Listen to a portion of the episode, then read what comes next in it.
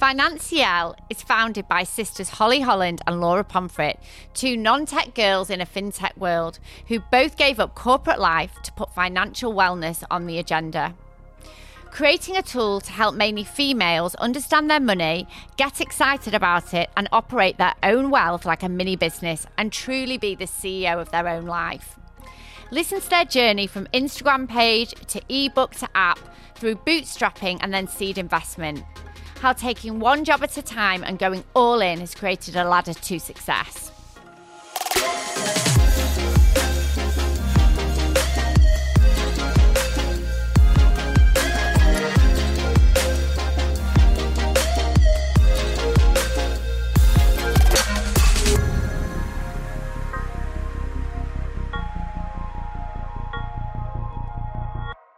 I think first of all, let's start at the beginning. You are two non tech girls in a tech world and really two non finance girls in a finance world. So I want to kind of ask um, what were you both doing before you started Financielle? I was a lawyer. Mm-hmm. Um, I was an in house lawyer at a travel company. I started off as a lawyer in the city and then moved in house and joined a, a, wonderful business up here in Manchester. I started my career at Manchester United yeah. in the global sponsorship team, so yeah. working with big brands like Nike and Chevrolet, really like working with really experiential creative stuff. So I'm very much into that marketing mindset. Like Laura said, no tech experience whatsoever. Um, and then Laura approached me to go and work for the travel company that she worked for. There wasn't currently a partnerships team or sponsorship ah. team there, so I helped that set that up in the early days um, and worked there for a few years. And then I'm sure we'll come on to it. But when Financielle started, it was Laura's kind of hobby and um, brainchild when she was on maternity leave with yeah. her middle child, Albie.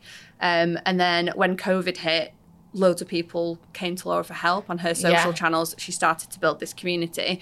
And then the more we talked about it and the more we saw people needed help, we really had a solution that helped people. I say we, Laura created it. And then she was like, You could help me do this. Do you want to do it? I think just at that time, COVID, everything was up in the air. I think I was actually on furlough. Um, and you'd used the product. product. So, so, I was like the first customer, if you like, yeah. Uh, from Testing. Laura. I was like the second customer, if you like. It. yeah, it me. worked. Yeah. And I was like, actually, yes, it could, this could help people. And like Laura said, the tech thing didn't scare us. I suppose we were naive in a good way. Mm-hmm. It was a good mm-hmm. thing. If we knew what the road ahead, we might not have done it. It was child number one, right, where I had to get my money shit together. Yeah. So that was when I was 23 and I was pregnant with Ava. And um, I look back now and God, that feels young. And lots of other people have children earlier, I know. And, um, you know, I see Gen Z's living their best life and going, oh, I like kind of never did that. I had to go quite what felt like quite quickly yeah. actually. I know people have children younger, but um, I was a trainee lawyer. Yeah. And so prior to falling pregnant with Ava, I was just pretty normal. I spent everything yeah. I earned. If you've not really been taught how to manage it, or if you've not got a desperation moment, you just spend. And I would have just carried on on that path. I even opted out of my pension um, because I felt that, oh, I'll do it when I earn more money. Um, now that I know so much about finance, I know that was the worst possible compound decision. I'm sure Joel will be rolling his eyes at the fact that I did that and he'll know his numbers and, and know that I shouldn't have done that. But um, when I fell pregnant, I suddenly was like, oh, okay, so I've got to be responsible for something else. Really privileged position that I had parents that could yeah. house me and I didn't have to, yeah. you know, um, pay for everything on my own. So yeah. I was very, very lucky. This wasn't a poverty cry, but I was like, I have nothing to show for myself. I've had a good wage for two years. I was like, what's the future for me? Like, what's the plan? This is going to be hard because I was a single parent. And um, that's when it started. And if you think about, I guess my skill set as a lawyer was yeah take something complicated, try and work out what it means, and make it simple for the client. So that was my skill set. My skill set wasn't like really, really intricate detail. I was I'm a much bigger picture person, but I like simplifying things. And so I will fight to understand something. I will ask a question, ask a question, keep going until I'm not bothered about looking like I'm the stupid person in the room. I will say, I'm sorry, I don't understand that. To the point where I did this with finance, and I was like, why is this so complicated? Why do people make, why is it so overwhelming? And it's because loads of people have a view on it. Everyone handles money. It's a bit like food or fitness. Everyone's got a perspective. So it's really hard to find what you think's the right thing. Um, and I just thought, this is overwhelming. I need to work out one thing at a time. And I went on a 10 year journey and ended up, you know, paying wow, off £25,000 worth of, worth of debt. I, I paid off a Range Rover. People always asked me about managing money because they could see I was just very calm with it. So this yeah. isn't about someone going, "Oh, you drive a Ferrari." Tell me about money. Yeah. Mm-hmm. People just saw that I didn't get overwhelmed. I always had a plan. I yeah. knew what a, where a bonus was going. I could I afford a nice holiday, but I talked about investments, and so people do ask questions. And, yeah. and so on mat leave with number two, I we just sold the business that I worked for. It went through an MBO, and I was in fact the night before I gave birth, I was still on this deal. Yeah, yeah. So I was doing 18 hour days out of choice, by the way. My poor employer was like, please go home yeah, and stop yeah. working. But that was just how, how I worked. To then doing nothing, because when you've got a newborn, it doesn't do anything. Yeah. So other yeah. than like sleep, I was like, what can you do? So social media was an outlet for me to kind of share my knowledge. Yeah. So it was in 2018 yeah. that I spent mat leave, like nine months on Instagram, sharing what yeah. I thought about money. So that's where Financielle started. How did you come up with the name? Because it's genius.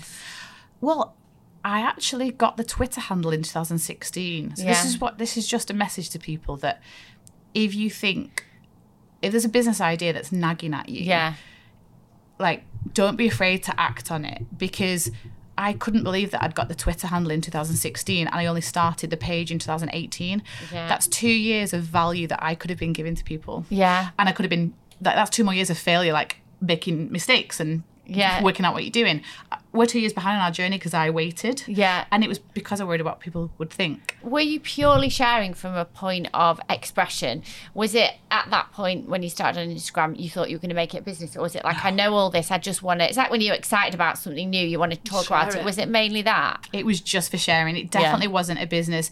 I think I kept looking for that community of people that wanted to take control of their money but didn't want to be too frugal. Yeah. Um, wanted to be like independent women actually because so much from a female perspective is being dependent on someone else traditionally that there's not a lot you know you can only be what you can see. And yeah. so there wasn't that. So i think i was kind of filling a vacuum or a void that i didn't yeah. see fulfilling myself. Um, but no my plan was to work i wanted to be a director of a business. I wanted yeah. to um, work in corporate. I wanted to be paid really well. I wanted to use my money and invest it. Yeah. Um, i definitely wanted to diversify and, and grow investments and stuff. So i didn't want to just get a regular job. Um, but i never wanted to own a business. The community that laura had built was extremely engaged. Yeah. Instagram at that time, um, it was all about hashtags and finding new people, and Laura was started to build that community out, and then suddenly they felt like uh, when COVID hit, there was an influx of these communities starting yeah, to yeah, to yeah. build on Instagram, and I think you kind of rode that wave early on. But like Laura said, I think putting her face was the game changer because it made it more human. Yeah. Like Vulnerable. With, exactly. With money, people are looking the type of people that provide content for money are things like banks. People yeah. don't really have much trust in banks yeah. anymore, especially yeah. females. They always feel white, pale, male, stale. Like that's how people refer to, unfortunately, like financial institutions. So, so take us back to 2020, Holly. So, um, how did we start to think, oh, this could be a business? Because obviously you two must have been talking and.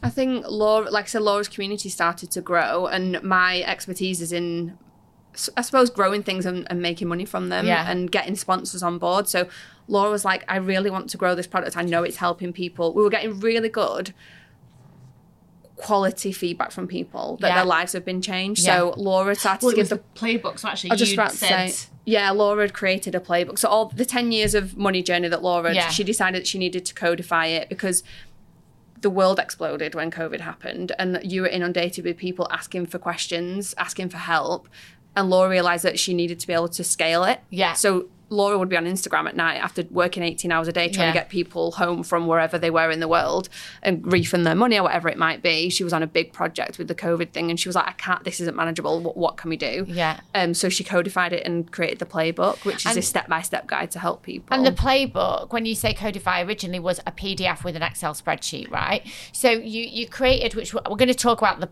the strategy, mm-hmm. if you like, um, shortly. But so you wrote everything you knew into an ebook you also attached had a spreadsheet with mm-hmm. it, and uh, and you put it online.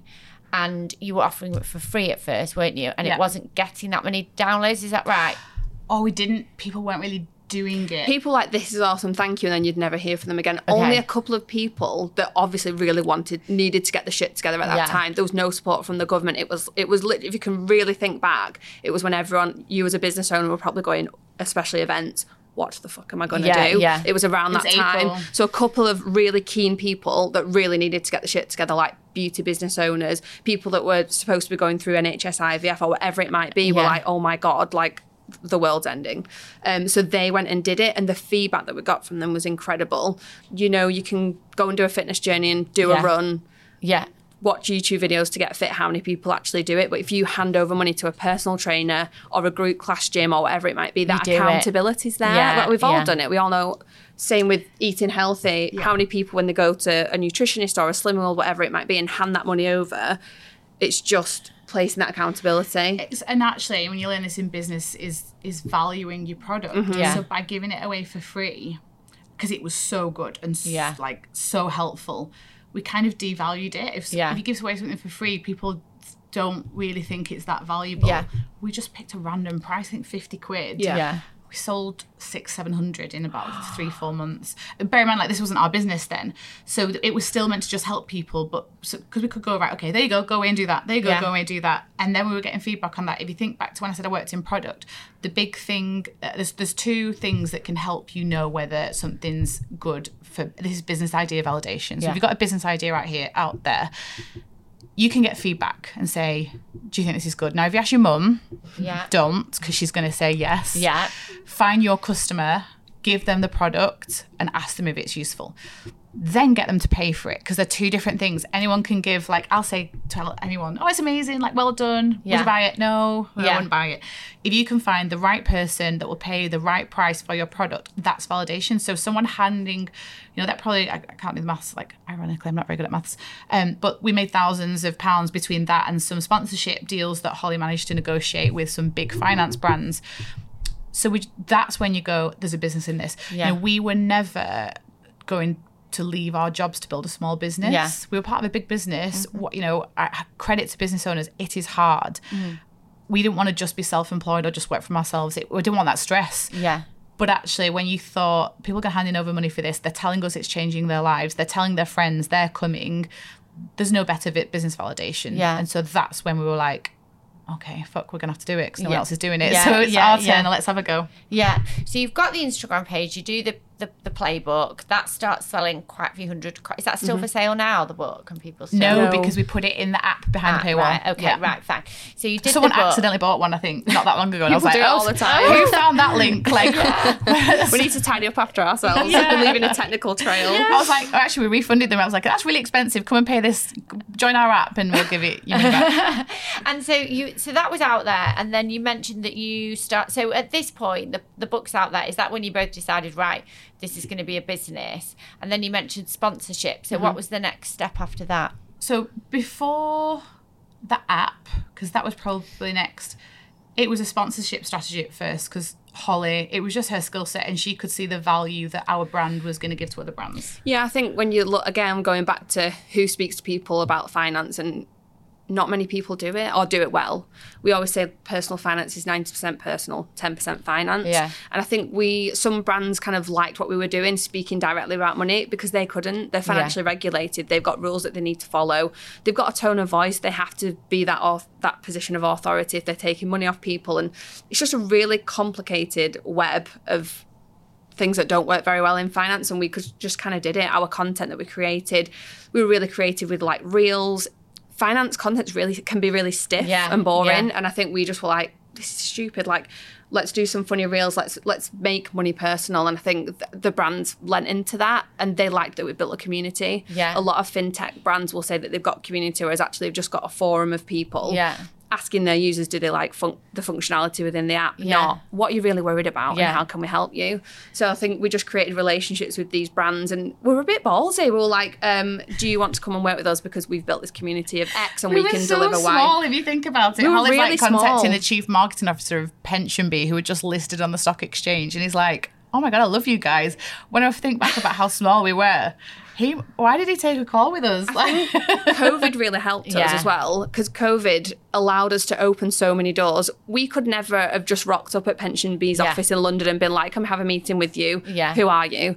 Whereas we started to build this community, like Laura said, got a bit ballsy and just made our connections. We'd never go to the slid into the DM. Yeah, yeah, yeah. you just gotta work it, and like it just allowed you to speak to people that you never would have had the opportunity to. Yeah. Jumping on a ten minute Zoom call that arguably ended up being an hour because they were just like, tell me more. Yeah. They just loved mm. this kind of feedback that we're getting from the community. But if you think about business and bringing it back to that, what we realized was um, that's the way that influencers would make money. So, you know, yeah. I'm sure Molly-Mae is next level in terms of like, you know, the Beauty Works deals and yeah. the other deals.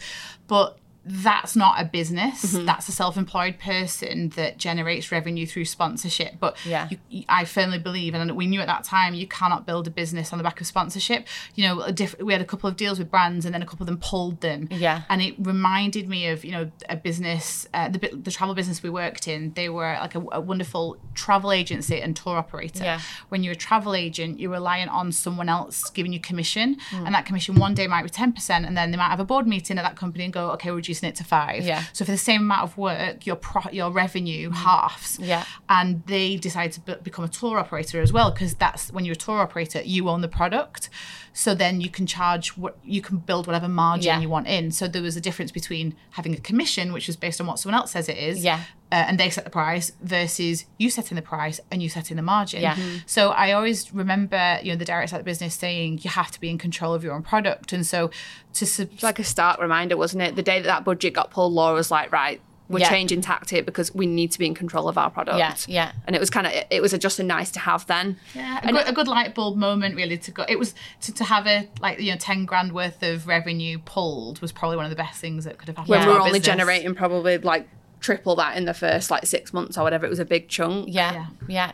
So you you you've got kind of you've got the book, you've got the sponsorship, and then then you started to basically decide that we're going to build the book into an app. Mm-hmm. Um, and we go back to now the fact that you're not in a tech world apart from your um, kind of dealings with digital product within the travel company. So now I think anyone like me and Joel say all the time, you, uh, businesses are built out of which I feel like Financielle is out of what problem do you always want solving? You'd solved your own problem, realised like there's a lot of people like you, shared your journey, which has built a community, which shows there's a need for a business. Mm-hmm. But then it's next level going like, right, okay, we're a startup so we haven't got you know tens of thousands of pounds in the bank how do you go about building an app like i'm fascinated uh, naivety is amazing um, so i knew that because I, know, I knew a little bit about tech and i was like this is a really simple product. This is essentially a spreadsheet. So the the the, the pdf is text. So yeah. that's just text. And um, the the way that we built the budget it's like a P&L. Yes, so it's different. I love that. Oh, and it's it like I was speaking to a guy. Uh, we interview customers all the time. I was speaking to a customer last week who uh, was wonderful before we went on holiday, and he said, "I've never had it explained to me that way. It's always 50, 30, 20, or you know, yeah. or put a bit over here and or." Pay, pay yourself, first, which doesn't mean anything to anyone. Mean anything if you've not got a lot of money. Um, and he said, when you explained it, like what comes in, what goes out, what's left, it just really helped. So then I started to search for no code solutions, which is a real big tip for anyone thinking that they want to build an app, build a tech product. Yeah.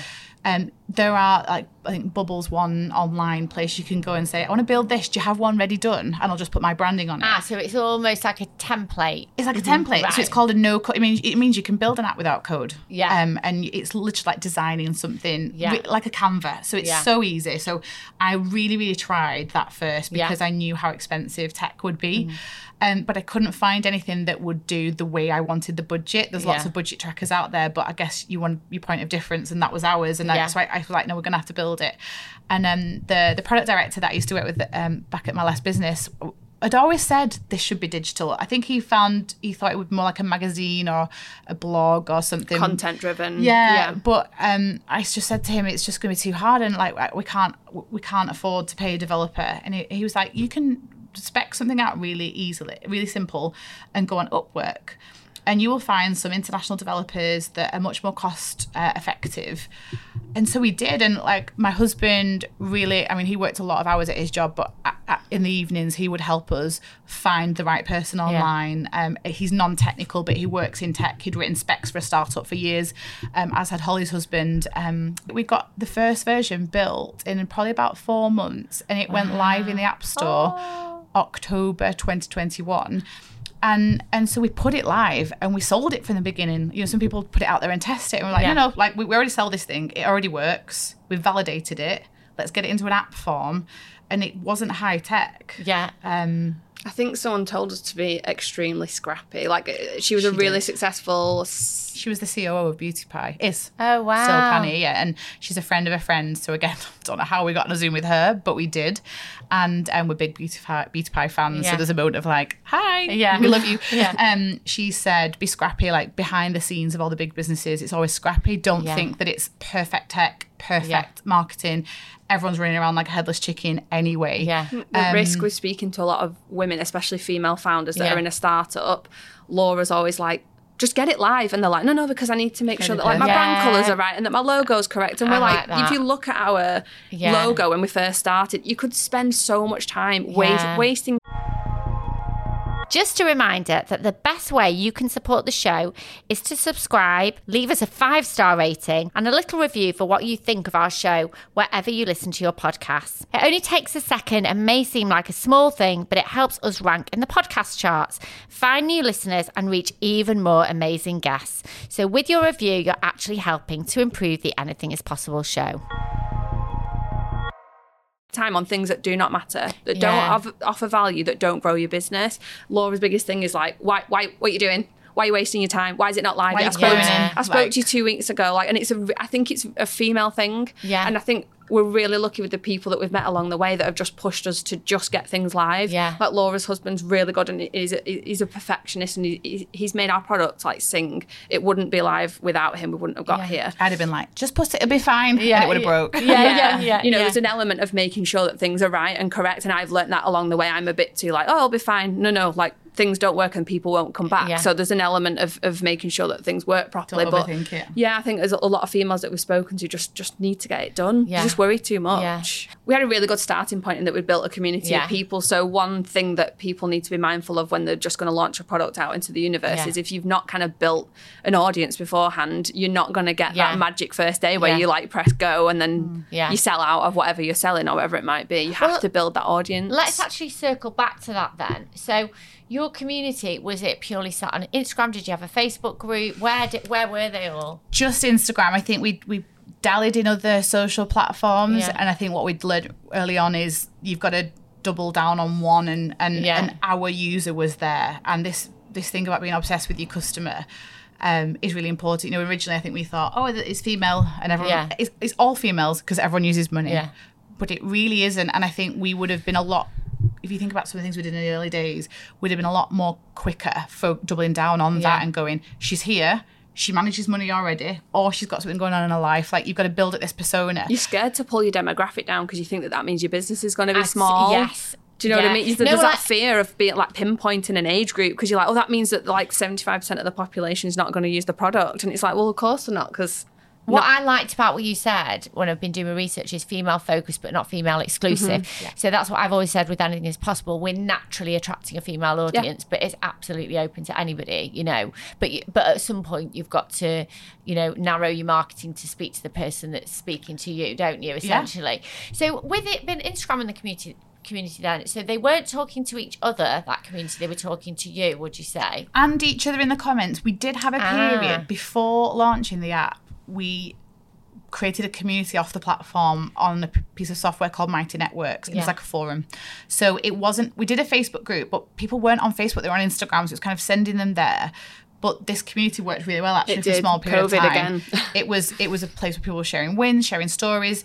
Um, in actual fact, what's going to be exciting is so so that then that then we wound down and we created a WhatsApp group. Yeah. Because we didn't want multiple platforms, so we knew we knew when we launched the app in fact, we know we still had community open in that mm-hmm. for a mm-hmm. year. You could get to it from it, but you'd be taken off. But they had a safe space to talk yeah. about money with like-minded men and women, but mainly women, and people on a journey. You know, people are embarrassed sometimes to say, "I'm I'm going on a debt free journey or yeah. I'm managing my money. There's some really cool TikToks at the moment coming out where people are doing debt free journeys and they're documenting it. Some really Love cool, that. cool influencers, you know, normal ladies and girls that you don't think would talk about that. And I think they're gaining traction because it's a, it's quite a private thing to then go, yeah, I'm doing this. Um, so they had that space. We then closed it down when we were build when we put and we put a WhatsApp group together because it was just too many platforms. Yeah. People use WhatsApp already, so for a temporary period, we knew it was fine. But one of the reasons, one of the meetings I've done this morning before this podcast was with our developers in um, Thailand. in Thailand who are building the community. So that's going in app. Ah. So a new feature that's going to be live soon, well, in weeks even, a couple of weeks, is going to be a community within the app. So there's going to be a safe space. And there's two reasons for that. One, we want to bring it onto the app. Like it, you've got to make the product sticky and valuable. In a yeah. WhatsApp group, you know, if, if Meta goes down tomorrow or, or decides to close WhatsApp, we've yeah. suddenly lost that. But the other thing is people can't go back and search. If you join it today, yeah. you don't see the magic of all these people's wins and experiences and losses and upset. And, you know, that's real human stories. I want you to be able to come in today and, and see that. Yeah. And the other element to it is we are now global and we never set out to be. Um, it's funny when you build a business plan and you go, okay, we're going to do this and we're going to do England and then we might do Ireland and then we might do, I don't know, like France, say. You've got this, we'll do Europe next. It just doesn't work like that. It might do if you're like you're building stores or like if you were going to build like an office, you're going to, yeah. you can choose where that office goes. But actually, inbound, if a Swedish company comes to you tomorrow and say, we want you to be our events company and, and and pay the, the right amount of money for it, you might suddenly have a Swedish office. Yeah. The customers dictated it. Yeah. So we went viral on TikTok I know we're jumping ahead here, but suddenly we're like, oh my God, we're American now. Like, what do we do? Yeah, we have to yeah. move to New York. Like, what's happening? Yeah. where should we live? Can the kids come? You know, we'd already like, it was quite overwhelming. And so, community, what's going to be able to happen is we don't know about um, American finance. We're not here to advise people on how to do a, a 401k, which is a pension in America. We're here to help you manage money, which is the same globally. But actually, if you have a specific question, there might be another American that can help yes. you with that. So with Community in app, we're going to be able to facilitate actually people, you know, we've got Ukrainians in the app. They might want to speak to a, another Ukrainian yeah. directly. Yeah. And we can just go, here you go. Okay. So your community sits uh, on Instagram, now on TikTok. Um, have you done anything in real life with your community or is it purely online at the moment? Yeah. I think there's a massive space for it. Like Laura envisaged a financial conference where we get people together and talk about money and just. But in like a, a fun way, like yeah. loud music, smoke machines, yeah. like yeah. Yeah. getting people excited about money money. Um, I think anything is possible helped us do a little bit of that, deliver yeah. that kind of keynote. Um, you know, and, and and the next keynote we do, I want like a Tony Robbins style. Yeah. Get your ass in gear, yeah. and I'm here to tell you this is how you do it, yeah. and that it's not going to be easy, and and it's tough, and it's personal. So you know, would you really want to come to a money conference? No. I think as well with something like that, it's good to do the do while you're there. Yeah. So I think something that I think we'll probably do more with than anything is possible is actually it's all very well listening and saying you're going to take this workbook away and do this if you, you make them do, do it in the moment. In the moment. Yeah. And that's what Tony Robbins is amazing at. I mean, his conference is four days, but you do the work mm-hmm. while you're there. Allowing people firstly women to switch off. Yes. You know, whether you, whether you're a busy worker, whether you've yes. got a family, whatever it is we don't switch off. Um, I remember we were talking about the, the gym I'm at, like the first workout I did, it was like a like a Barry's. You can't think about anything else other than workout because you're yeah. tired and yeah. it's intense and you're not thinking about your to do list and stuff. You just all in. Yeah. The same thing for for like a in person thing. You're doing it for you. Yeah. So you're committing that time. Yeah. The other thing is me meeting like minded people yeah. because these people have been like you know been through divorce, death. They've lost a job. They're, they're trying for a baby. Debt. Yeah. They're, they're overwhelmed by debt. They're embarrassed about debt, and suddenly they're in this safe space and and I think we've got an obligation to provide that physical yeah. space for our community. Yeah, definitely. And so you're so you've you've built the community. And I think what's amazing about what you've done is the marketing side because it for anyone I'm sure everyone will be going to Instagram and TikTok and an app now to look at it, but it looks really nice. Um, you use memes. I mean, so talk to us about that strategy. Has that come from both of you? Yeah, it did come from us. I think we looked at the market and we were like, it's really boring. There's, yeah. It's not inspirational. It's not motivating. It's not humor. Like pointing. I think memes became a big thing on Instagram, um, where you make fun of people or, or even yourself. So a lot of the content that we create is based on things that we do. Yeah. So I don't know when we used or to have a credit the, card or in the, the, community, in the community WhatsApp groups. Yeah, and... a lot of the content is inspired by the people that use our product. Yeah. So it, it, again, it's like finding your people. So if, yeah. if it's that if that's their struggle, it's someone else's, and it just helps to find mm-hmm. those people. I think I just envisioned it, that we would have this amazing like aesthetic brand that people would want to be associated yeah. with and and you that you'd take pride in sharing with people like there's nothing better than meeting someone and be like look at our app isn't it amazing uh, but we were envisaging like billboards like yeah. out of home advertising like tv advertising sponsorship at big conferences like i think we could just see early on that our brand should be seen by people. Yeah. It was going to help people, so make it fun, make it look good, make it be something that people want to be involved in. I think what I want to touch about is personal brand because you're both quite different. Like, how have you both got different opinions on personal brand? I don't think we have different opinions. I think we have different roles. So I'm yeah. very much like you really won't see me on a podcast. Like this is probably the first one I've done where I've been recorded, or if not the second one. Mm-hmm. I'm very much um, back of house, yeah. and that's how I like it. We've both got stuff we want to say. Yeah. And we've both got things we want to share. I think I tend to, because the Financielle was built on the back of my story. Yeah. It's just more authentic if I continue to do it. Just as how I would like to think one of our community members could as well, because it's it's it's a, a methodology and it's it's consistent and it doesn't change.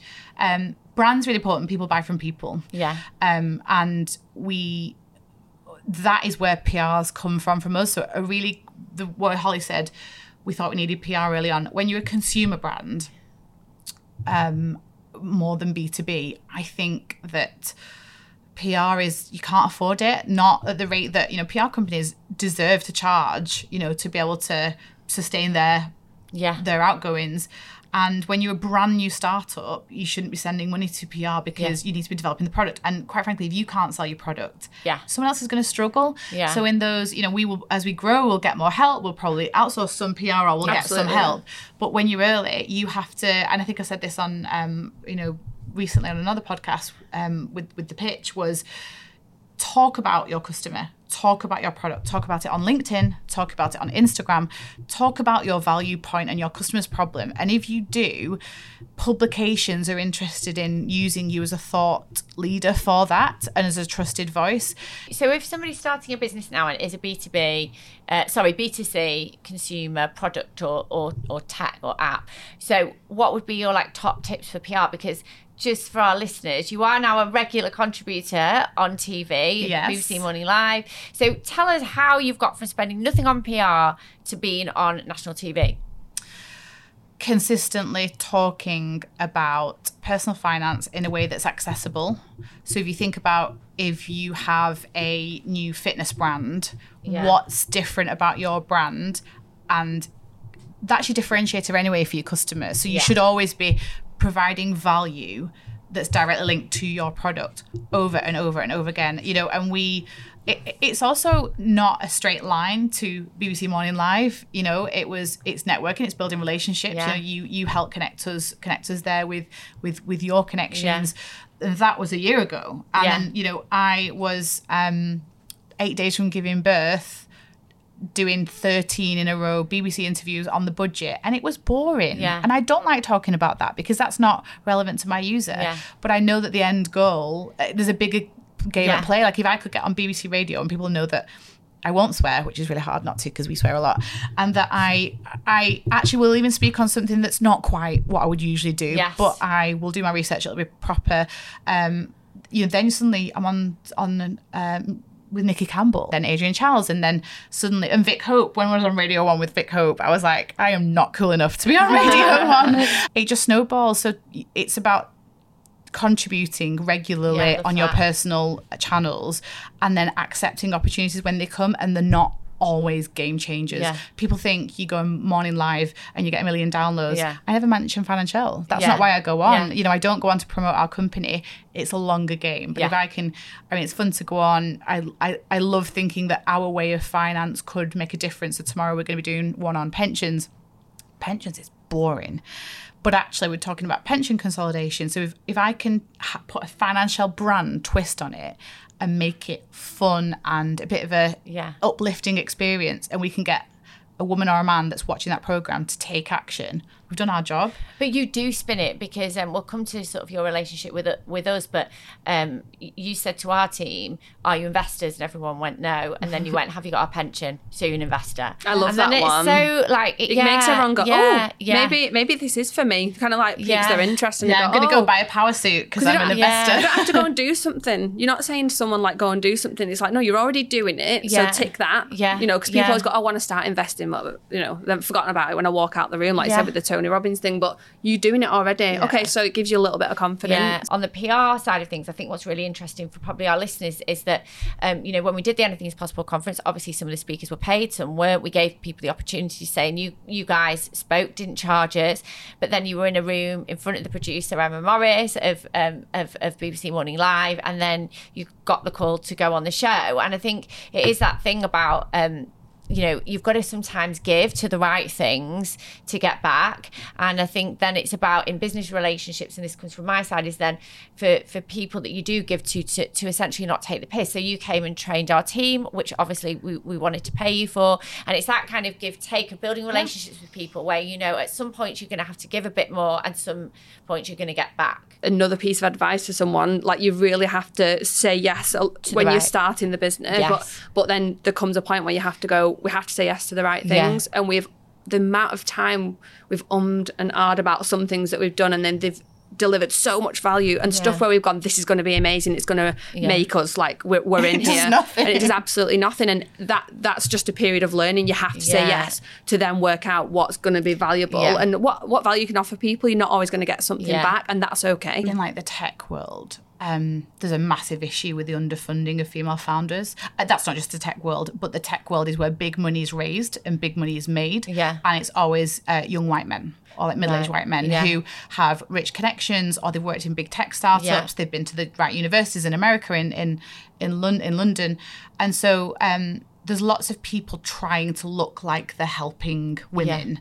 So we are often asked to be the token female on a on a um, panel. yeah And it's important to represent and to go to some of these things. And we've got some really supportive networks, tech networks in the north that we do like to go. Yeah, we will. You know, we're doing one this week um, for for a, a northern organisation. But the volume of requests we get, that's a waste of my time. If I do that panel every day this week to help lots of other people. And it's and actually some of the times I don't enjoy them because I Yeah. kind of look at them the room and going, well, none of you are going to invest in us. Yeah. None of you are going to invest in another female, but you'll listen to me. You know, we just have to, like Holly said, start to say no.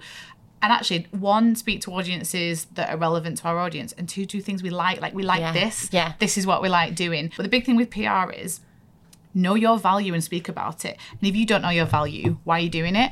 Why, why is your like dress company or candle company or tech company Yeah. better or different to someone else? Because if you don't know it and you can't speak about it, why should someone buy from you? You know, it really helps you be disciplined and articulate your value Yeah. proposition. You talk very much about how data has driven your obsession with data has driven your community and growth. How, if you've got a community, so we might have listeners that have got like a Facebook community or an Instagram, as you had, how are we get extracting data from that, like to be able to make decisions? Data's massive and it, it can be a little overwhelming um, and there's a bit of data that we won't talk about which is the data we're collecting in the app all the time because Yeah. it's all anonymized but the numbers was really important to us from the start like i our ultimate goal is to increase the net worth of everyone Yeah. so it's really important for us to get as many people as possible to complete their budgets or, or their net worth tracker or their debts because we can aggregate it all up and say I guess like like a calorie counting or a weight loss thing or a miles run on Strava, that's community data. So there's one side to it which is like valuable data knowing this is working for people because these numbers are going in the right direction. Yeah. The other data is um, you you have to be data focused and you can start small um, because how do you know you're working the right numbers? So so KPIs paid subscribers is our like north star metric because if they're paying us we're making money as a business Yeah. and we are delivering value so there's, Yeah. there's two things there so there's little ones like churn and stuff but that's for the for, that's for the product side so knowing in your business what your what what number do you want to move and picking one of them. Yeah. And then doubling a, down on it as a small going, business probably. How do we move that number? Absolutely. Yeah. Everyone focus and double down on that because there's so much data out there and mm-hmm. so much that we could be looking at. And our heads have been turned in the past by like, oh, we need to improve this number and this one and this one and this one. Well, as a team of three, that's never going to yeah. happen. Yeah. So if you think if, if, if you think paid subscribers is our North Star and we want to increase it, we sit around as a team and go, okay, what can we do to move that number? So then you go the next layer down and you go, okay, where do our downloads come from? Because getting more users and, and then later you work at converting them yeah. will help drive that number. And so then we come to social data. Yeah. So um, we look at channel, so which channel works. And for a long time, it was Instagram. Yeah and we tried TikTok and we were just like, it's not delivering the numbers. And that's why you look at the data because you can look at, um, it's called attribution, is what we, what yeah. we learned um, not that long ago, really, probably a year ago. and, and attribution is where did the users come from? So we had a big spike. Why? Yeah always ask why because if you don't know you could go right we're going to go set up a pinterest page and you, you, know and no one's coming from there yeah. but someone something happened that day what happened? And um we when we we spoke to a couple of the business owners, female consumer businesses, amazing, and they said, "You've just got to keep trying at TikTok. You're not trying properly because we kept going, it's rubbish. It's not good for us. Yeah. Like it mustn't must be for product businesses. We kept just saying kept that, dab- we? We just kept dabbling, yeah, and then doing. Exp- we're really experiment driven in our business. Oh yeah. So we're big on ex- growth experiments. So like Laura said when she was saying, you know, first step is where are the downloads coming from, and then find out where they're from, and then really doubling down on that. When when we say that, we mean we're doing experiments all the time to see how we can yeah. do it again. How can we get yeah. that effect again? So so we thought Instagram was the winner, right? Yeah. What's happened with Instagram recently is it's really hard to grow. Um, virality is really difficult there. So to be for loyalty, it's great because our users are there. Yeah. But for new people, our numbers just don't move. Like it's really hard to grow now on Instagram. And if other people are feeling that, don't feel like it's you. It's just mm-hmm. really hard to be discoverable. So then when we decided to do an experiment, which was TikTok once a day, um, on genuine problems that we're seeing in our app, like uh, yeah. in our WhatsApp group. So like Holly said, user problems. Let's create content around that, but let's go all in. So Lucy, our amazing content creator, was given the space and the freedom within that remit of use use our customer problems just go, go on it. TikTok. You're not going to mess up. We're not going to expect a million download, a million views. Just, just don't worry. That was our experiment, and it was slow, slow, slow, slow, slow, viral. Wow. And if we hadn't have, and we thought Instagram was good, Instagram does not send us downloads now. We do it because we like it. It was our home. Our users are there. Some of them. Every all the attention's on TikTok now. Wow. We, we, I mean, sharing numbers. I think we had a did we have a 10,000 day? Yeah. Recently? 10,000 downloads in a day. Oh, wow. On the app? Mm-hmm. Yeah. We'd, and we'd not had 10,000 in total at that point. Wow. Prior to that point. So yeah. then you sit there and go, okay, why? Yeah. What was it about that one? Was it the sound that we used, the trend at the time, the content? What what was it? oh, let's just do more of that. Most people will have heard on YouTube of Mr. Beast. So Mr. Beast is this YouTuber who he, I think he got offered a billion for his channel and he was like, nope. Like he he just earns so much money from it. When you listen to interviews with him about his content creation, he is like he would pay five thousand dollars for a good what's it called? The front screen thumbnail. Like yeah. he he knows the ones that work the ones that don't. So when you layer all these things on what does the thumbnail look like? What do the captions say? Which captions work best? At what point did they drop off in the video? Why did they drop off in the video? It's actually trying really hard and getting better at the thing you're doing, like taking pride in it. So not just whacking a video out there, which yeah. honestly we, we, we, we still do and we have done, but it works best when you use the data to learn from it and it's um create a formula. Yeah. It's a it's a circle, it's a cycle. And you just every little all these little increments all add up. And then a platform like TikTok, if it works, it flies. It, yeah. really it rewards yeah. you. Do you like yeah. Instagram? You try so hard creating amazing content. Like your content is so good. Yeah, it should be seen by millions of people. And unfortunately, they've messed around with the algorithm so much, trying to replicate a TikTok or whatever it might be. And I feel like they've kind of like punished really good content creators. Yeah, And so, in your team now, how many? Who's in your team now? Not enough people. Yeah. Because um, I'm listening to you, all the things that you're doing, and I'm like, how the hell are you doing all that? And I think it so well. I think what's important to remember as well is tech is really expensive. You need cash to build a product. Yes. So it's, you know, bootstrapping in tech is incredibly difficult. It yeah. really is. Unless you are a developer and you can code, yeah. you need investment or you need cash to build the early product. And then you get sales in. But our sales are still low in uh, value because it's a, a consumer product. If yeah. we were selling a tech platform to a business for like 10 grand a month yeah. you can understand how you do it but what the what the industry does is it um, raises money you so you sell a bit of equity like on Dragon's Den you yeah. sell 10% 20% 30% for a load of cash and use that cash and you use it to build to build and and that'll last you 12 months or 24 months and by that point you probably have to raise again and you raise again and um, that's the where we we've done a little bit of it. We've not gone all in as much as other people have. I feel like the day we decided to raise money was the day that we were like, have we failed at this? Because we thought we could do it on our yeah. own. And so just really... to be clear, you bootstrapped it. Bootstrap. And what did you use? Was it the funds from the ebook? Did you use your own personal funds? We've never. So I sold a Chanel handbag and a Celine handbag. I keep telling Joel they hold their value. Absolutely yeah. do. And I so I sold them probably for not enough um, early on to pay for a designer and a website to, to design the PDF up to look impressive that. and a website. So I, I said that. So that's the only money. So like a couple of thousand pounds has gone into this business initially from from us. Like the irony of that, that the Chanel bag that you probably bought when you were a lawyer yes. is like actually built yeah, the website. Celine I bought in Paris. I remember oh. it, and it was just oh. like, do you know, it was it was the one that Kim Kardashian had. So probably a couple two to four k is probably what we've put in. What you realise is um, when in, when it comes to consumer you need scale. Yeah. So I think I was talking earlier about how this happens is um, you take on investment because the idea is you grow the business that big that there's um, an exit event later where someone buys the business off you or buys some of it and then the investors and you have cash. So that's how investing works. That's why in tech people raise money. When you hear about yeah. all these raises, you think, why are they raising two, three million? It's because they want to sell for a hundred. Yeah. So that's why the maths works. Because I, cause I used to think, they raised three million. How do they pay that back? Like that's a lot of money. So this is what because we've never had investment, and mm-hmm. I've always been like, I don't get it. Like if it, yeah. So I, I get where your head was at. Like and and we we decided this thing. So we we launched the app in the app store, and it had been going so well for a couple of months, but the revenue's so low. So we could have gone, oh, we're not making a lot of money, let's stop this business. But what you understand is you need scale. And if you have a lot of people spending twenty three ninety nine, and maybe later you could do extra products, we've not talked about that, and I don't think we will.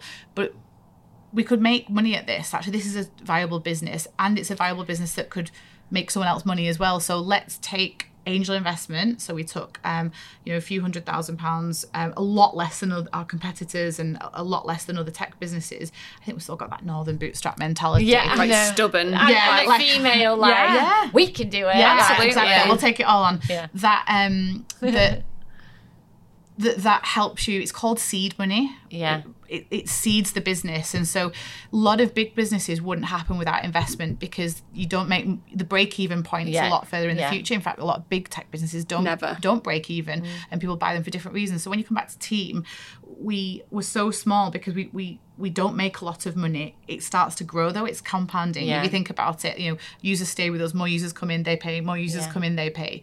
Um, and so we would love to have a bigger team, but we split it up into contractors and fractionals, so buying some pieces of people's time. It's a really good tip actually for people that want to scale and grow a business, but you don't want to start handing out, you know, 50 grand salaries, 60 grand salaries because revenue's low. Um, you can buy pieces of people's time. You yeah. know, I'm not even talking about consultants or coaches. Gen- there's, there's really doers. good senior doers that go, yeah, you can have a day a week of, of my time. One comment, it sounds really obvious, and I'm definitely going to share it with people because it's, it's, it's, so obvious. When we were doing really well on TikTok and doing the experiments, and we were doing one post a day, our fractional CMO was like, why don't you do two? And yeah. Like, oh shit, oh, yeah. yeah. Oh, yeah, that was an idea. Yeah, seriously, because you're doubling Honest your opportunity. Yeah. It's so when he said it, I felt like the most stupidest person yeah, in the no, world. He was like, too, yeah. so he earned his money that day. Yeah, because we did two. Yeah, and, and then we got double the opportunity of hitting a viral video. And we were like, Jesus Christ, you know, you're just your head's in the it. business and oh. you're doing all these things, and it sometimes it pays. Like we were really stubborn. Like Laura said, at first we were just like, we're not paying for that. We can do this. We can do this, and that self belief all the way through. It was really helped us and the naivety and all those things, but actually sometimes getting the expertise of someone like some of our investors and our angel investors adds so much value. Shortcuts. Yeah, like, yeah, shortcuts. A lot of this as well is about pace. So, you know, I get frustrated when I see female business owners moving too slow and like we said before, like there's a designing the logo before they've made a sale. Yeah. And I think there's a bit of reluctance to put yourself out there, a bit of reluctance to make sure you want it right. And um, what's important for us is pace. If you think about it, we need to grow and grow and grow and grow uh, to get our revenues in a place where this is a large, large business. Yeah. Help, help, and that's a good point as well. I think you've mentioned it before. We want to help millions of people our product works so why shouldn't our product be in the hands of people in the philippines and people in austria and you know thousands of people in the uk because the more people that hold it in their hand the more people we're helping. So raising money helps us do that. Yeah. you know we, we will raise again we'll raise again in the future because it'll allow us to get more people in the team to reach more people. Yeah. So it's like it's all this, yeah, it's yeah. a bit of a pattern. What is the state of the business today? So the app was released in October 21. How many subscribers do you have? How many followers do you have across all the platforms? Where are we at this moment in time? So we're probably hitting 70,000 downloads, wow. which is a number that, you know, initially we we got a 400 month, we'd be like, oh my God, 400 people, you know, yeah. and I, if I think about, is that like a Taylor Swift concert? If you think yeah. about how many people that is that yeah. have the app. Yeah. Um, and we're That's what I mean. You guys just relate it back to like yeah, yeah, yeah, yeah, And um, you know, probably like looking at five thousand paying users. Wow. So I mean that's massive to have five thousand paying users that hand over that money to you yeah. every month that you know we're telling people to stop spending money but they spend it on us yeah. so real oxymoron imagine trying to convince someone to cut the subscriptions but not to cut the Financielle yeah. subscription yeah. Um so you know that's the, the big goal for us because we're, we're not far off genuinely. We could probably run the business without um, investment. investment. Yeah. So, but to grow amazing. more quickly, we, we will probably take on investment. You know, we've got a, a goal to turn over a million a year, and yeah. that's the next big goal that we have to chase after. It's it's kind of a big point for a business to know that this is sustainable as a business. Yeah. But the really big thing about um, about tech, but I would really encourage regular business owners as well outside of the world of tech to do this is look at your pace of growth. Mm-hmm. So pace is really important for us to know that we if you think money in the stock market grows 9% roughly year on year, there's downs and ups, but so and inflation's running at about 9%. You need to be growing at 9% just to stay the same. Mm-hmm. So really being able to grow like 10% month on month is like or 5% month on month is a is a really good goal to look at doing because you can start small but you know don't stay the same. Like you'll have ups and downs, you'll have COVID years, you'll have boom years, but trying to look at how you can set these mini goals for yourself and your team, and then yeah. and then work towards those and pat yourself on the back once a month because we do that. We have a monthly review and go, didn't we do well this? Year? Yeah, yeah, yeah. And so, um, what? How do you? So going back to you as individuals, your mum of three, you're a mum two, two. Um, how do you organise your days? Because there's so much you're looking after. Um, we have really supportive and practically supportive husbands. So yeah. it really annoys me when I see the woman doing the bulk of the childcare. It comes out a lot in our content because when you look at finance gaps, women are paid less and they have uh, take more time off with the children, but then when they come back part time, um, sometimes on their terms, but sometimes not. Sometimes it's nurseries unaffordable, and they weren't the breadwinner. So if one person's going to stop working, it's the person that earns less. So that's generally the woman. So yeah. then she doesn't get the opportunity to progress in her career. So therefore, yeah. she's never going to make that yeah. up. And then there's a big sandwich generation whereby they'll finish work early to look after elderly parents over their partner because again they earn less. Yeah. So we have to have really organised calendars. We carve out time for exercise, which keep gives us the energy to keep going. Yeah. Um, and we will work in the evenings when the children are asleep. But calendars are everything and there's still not enough time. Yeah. Um, I think also focus on the right things. So we've got better at knowing what drives a number. Again, coming back to the KPI, yeah.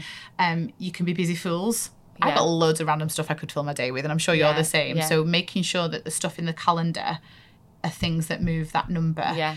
helps to know, okay, we're like we're on the right track. We we have um like a board meeting once a quarter yeah. with our investors and we ha- we do a monthly update to our investors we don't need to but we like doing it and yeah. it's really helpful i always think what do i want to put in and say at the beginning of the month what do i want to put in that because we say so we say some of the like the numbers that we hit but we also say some of the nice things like BBC Morning Live, or yeah. we did a charity thing, or we, we had a viral TikTok, and here it is. You know, yeah, a, yeah. they must get some really boring updates. So we want ours to be very Financielle. So it's got emojis, and it's not a report like it's on Notion. It's it, it's very aesthetic, and we want to say what we've done that month actually made a difference. Yeah. So sometimes looking ahead to go, what do we want to say in that one? What what's going to be? Let's make sure what we're doing reflects that. Yeah. Um. So it's really busy, but using tools, working remotely, coming into an office, all those things help to come to it being a well-oiled machine. Like Holly says, our next uh, challenge will be scaling the team. Yeah. And being able to keep that uh, momentum. Yeah like we all have a, our Achilles heel, our thing that like is our can knock us off track or can affect our self esteem. When I meet you two, I'm like, oh my god, I just feel like I learn so much off you every time, and I go away thinking, why did I think of that? Why am I not doing that? They just know everything. But what is what would you say is the thing you have to, you know, in and outside of work, either you have to really work hard on to keep in check. Maybe start with you, Holly. Um, prioritization probably. Mm-hmm. Um sometimes I'm guilty of not um, giving myself enough time to do mm-hmm. things, and mm-hmm. like like busy family, like two young kids, two boys, boisterous, drain the energy. Like they give yeah. the energy, but they also drain the energy.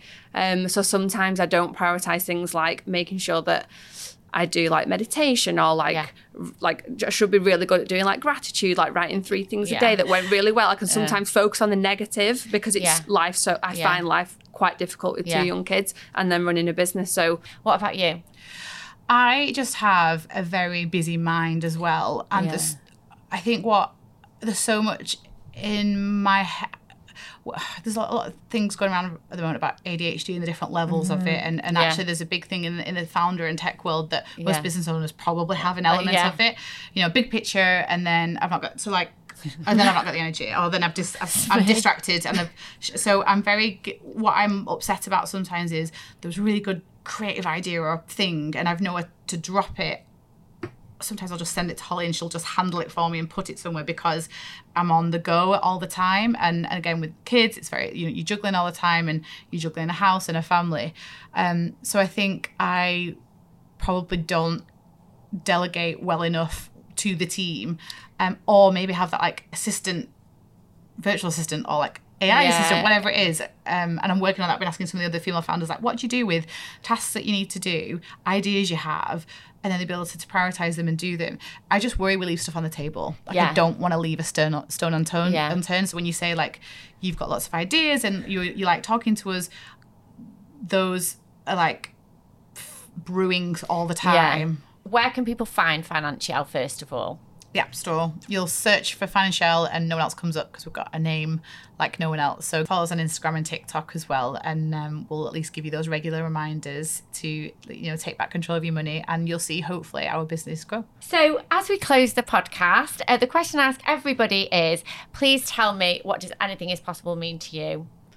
I think we've kind of just covered it in here. We've come from a place no technical experience, no very finance. little money, very little knowledge but we've created a global business that people that's changing people's lives. So I think we are the epitome of anything is possible. And um, it, it means just trying. So don't begin with the end in mind, but be be brave enough to fail because like Holly said at the beginning, if we knew what it would have taken, we probably wouldn't have done it. Yeah. So I think you know, feel the fear and do it anyway is yeah. a great phrase because anything is possible. We we we did not know we were going to be here and who knows we're going to be in five years time but if you sit on the fence you know i remember the twitter handle 2016 yeah left it too long so just do and you know you'll find out what's possible. Just do it yeah.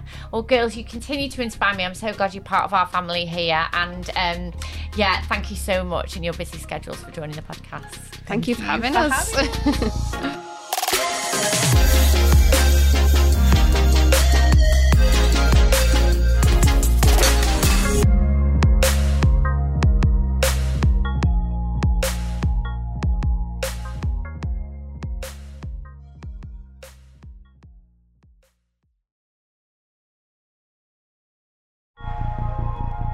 Just a reminder that the best way you can support the show is to subscribe, leave us a five star rating, and a little review for what you think of our show wherever you listen to your podcasts. It only takes a second and may seem like a small thing, but it helps us rank in the podcast charts, find new listeners, and reach even more amazing guests. So, with your review, you're actually helping to improve the Anything is Possible show.